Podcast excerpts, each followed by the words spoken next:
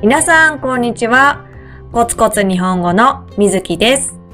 今回のエピソードはスペシャルエピソードです。このエピソードは私の YouTube でも見ることができます。YouTube には字幕、サブタイトルをつけました。ぜひチェックしてくださいね。私の YouTube チャンネルはこのポッドキャストの概要欄、説明のところにリンクを貼っておきます。それではスペシャルエピソードスタート。皆さんこんにちは。コツコツ日本語のみずきです。今日はあかね的日本語教室のあかね先生にインタビューをしました。前半はあかね先生と仕事について、そして後半はあかね先生にちょっと個人的な質問をしてみました。それではどうぞお楽しみください。どうぞ自己紹介をお願いしてもいいですか？はい、皆さんはじめまして、あかねと申します。私は日本語学校や YouTube、ポッドキャストで日本語を教えている日本語教師です。今日はよろしくお願いします。お願いします。それでは今日はあかね先生と仕事について、えー、インタビューをしていきたいんですけど、あかね先生は日本語教師になる前に会社で働いていたんですよね。そうです。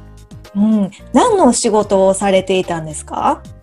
はい、と以前は一般企業で働いていたんですけど、仕事の内容は秘書でした。お、秘書って具体的にどんなことをするんですか？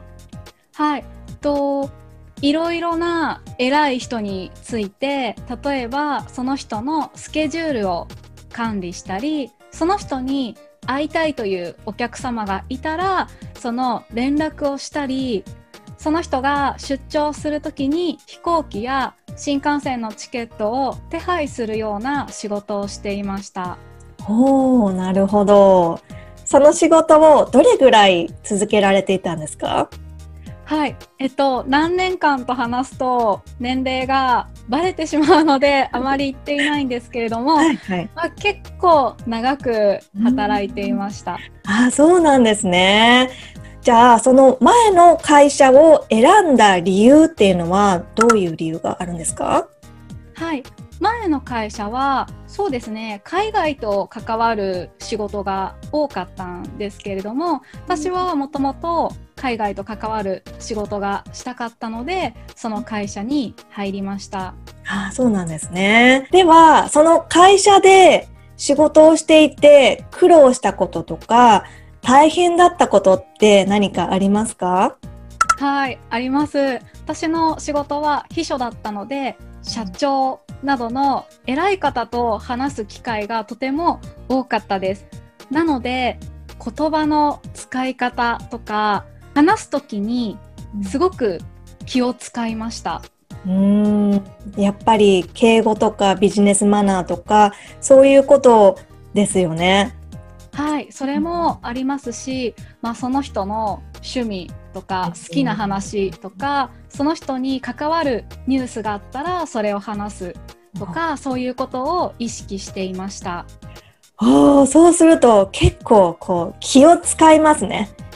そうですね、結構それが、うん、人によって違うので気を使いました。うん、ねえ、わー、大変そうですね。じゃあ逆に、えーと、楽しかった思い出ってありますか？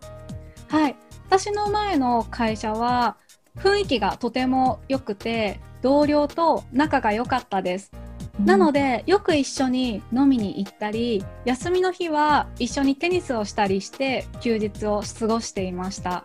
特に同期の仲が良かったので、みんなで旅行へ行ったこともあります。うん、いいですね。で、えーと、会社で働かれた後は大学院に進学されたんですよね。きっかけって何かあったんですか？はい、えっと、私はずっと秘書をしていたんですけど、もともとは実は営業事務がやりたかったんですね、えー、ただ会社の、まあ、配属の関係で自分が希望しているところと違う部署に配属されたんですけれども、まあ、同僚と比べてあんまりこう自分の成長を感じられなかったんですね。あとは、まあ、外国人の方と関わるのも好きだったので調べていたところ日本語教師という仕事を見つけました。ああ、そうなんですね。じゃあもともと日本語教師に興味があったわけではないんですね。あ、全くありません。そうなんですね。全くありませんでしたし、えー、あの知りませんでした。そういう仕事があることを知りませんでした。ああ、そうなんですね。じゃあもう運命の出会いですね。そうですね。本当に縁があったと思います。ね、じゃあですね、日本語教師のやりがいとか魅力って何ですか？はい、えっと私はふたつあるんですけれども、まずひとつは毎年いろんな学生と出会えることだと思っています。うん、私は日本語学校で働いているので、毎年だいたいひゃくごじゅうにんとかにひゃくにんの学生に教えているので、いろんな国、いろんな場所から来ている学生に出会えるのが本当に面白いと思っています。ふたつめはやっぱり最初入学した時はあいうえおしか分からなかったのに、卒業する頃には少し会話ができるようになっている学生の成長した姿を見ることができるのが本当にこの仕事をしていて嬉しいことです。それではですね、えーと、日本語教師になっていなかったら今何の仕事をしていると思いますか？うーん、難しいですね。多分うーん日本語教師になっていなかったらずっと前の仕事を続けていると思います。うーん、そうなんですね。その、まあ、転職した理由は前の会社が嫌だったわけではなくて本当に満足していたので、うん、うーんそうですね、日本語教師っていう仕事がなかったら特にその辞める理由がなかったかもしれません。なるほどね。特に不満がなかったので、だからこう続けている可能性が高いですね。はい、その通りです。ではここからはあかね先生にちょっと個人的な質問をしていきたいんですが、いいですか？はい。じゃあですね、えっと、あかね先生は今何をしている時間が一番楽しいですか？そうですね、最近は結構小説を読んでいる時間が一番楽しいです。小説ってどんな小説ですか？はい、私は、えー、東野圭吾さんや石田衣良さんの作品が本当に好きで、最近読み終わった本も東野圭吾さんのプラチナデータという小説です。へー、どんなところが面白いんですか？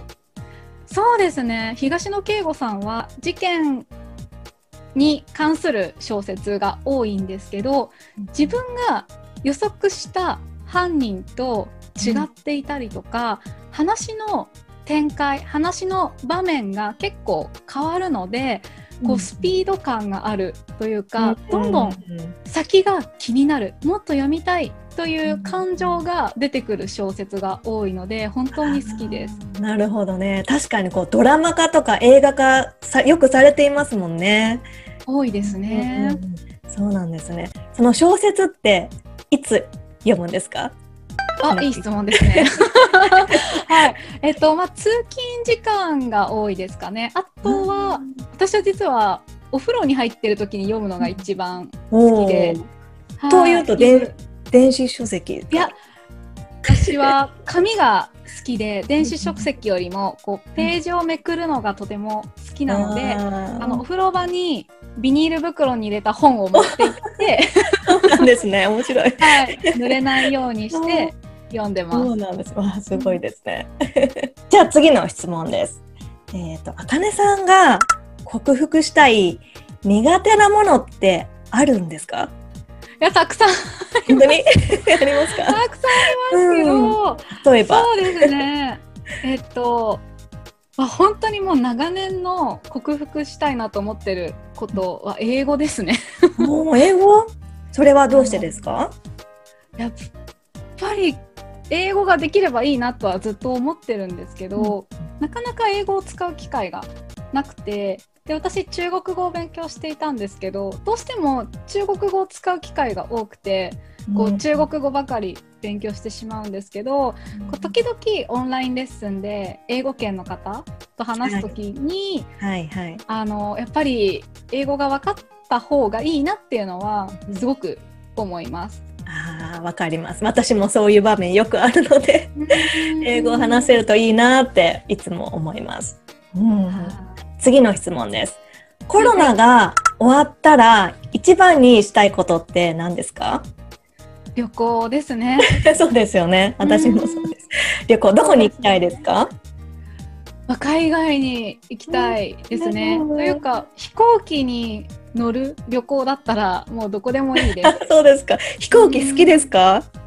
実はそんなに好きじゃないですけど、あの私空港が好きで、うーん、はい、乗るの飛行機に乗るのは実は結構苦手なんですけど、こう空港の雰囲気とか、うん、こう空港で待ってる時間が本当に好きなので、うん、もう今、うん、すぐ空港に行きたいですね。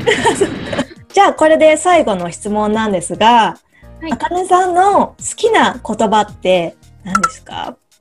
うーん、物は試しという言葉が結構好きです。